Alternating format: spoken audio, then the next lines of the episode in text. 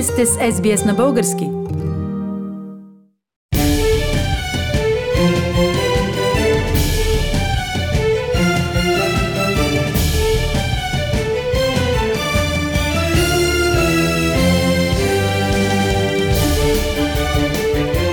Австралийците скоро ще се отправят към урните, за да дадат своя глас в федералните избори. Много хора обаче решават за кого да гласуват още в началото на предизборната кампания. Университетски изследователи казват, че тази тенденция става все по-популярна и доказателства, представени от Австралийската избирателна комисия, подкрепят тази теза. За предстоящите на 21 май тази година федерални избори, партийните лидери и потенциалните кандидати – успяха да се срещнат лично с избирателите и да бъдат домакини на събития поради намаляване на ограниченията, свързани с COVID-19. Тези срещи, кръгли маси и други възможности за личен контакт между избиратели и кандидати по време на кампанията все повече привличат медийното внимание и обществения интерес, доста преди избирателите да решат кого да подкрепят на изборите. Иван Екин Смит – от Австралийската избирателна комисия каза, че все още не е ясно дали избирателите ще решат да гласуват в деня на изборите или преди това.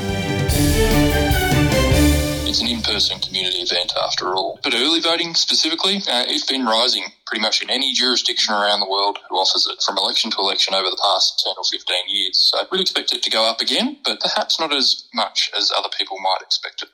Предварително може да се гласува лично в специални избирателни центрове или по почтата. Иван Екен Смит от Австралийската избирателна комисия очаква повечето хора все пак да гласуват в местните избирателни секции.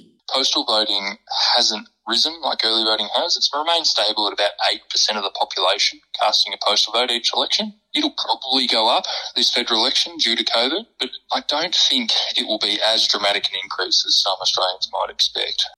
Предварително гласуване или гласуване по почтата могат да правят хора, които са извън своя избирателен район.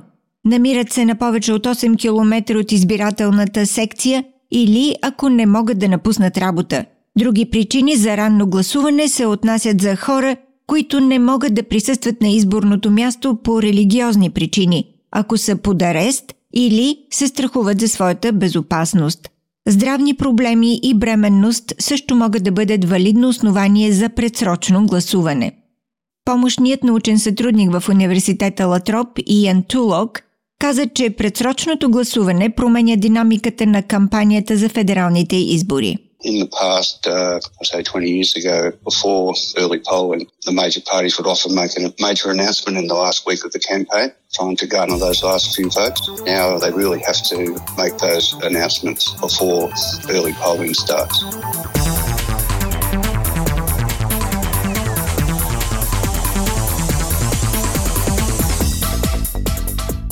Периодът на предсрочно гласуване започва две седмици преди изборния ден – Повече информация е достъпна онлайн чрез уебсайта на Австралийската избирателна комисия www.aec.gov.au наклонена черта voting наклонена черта ways to vote.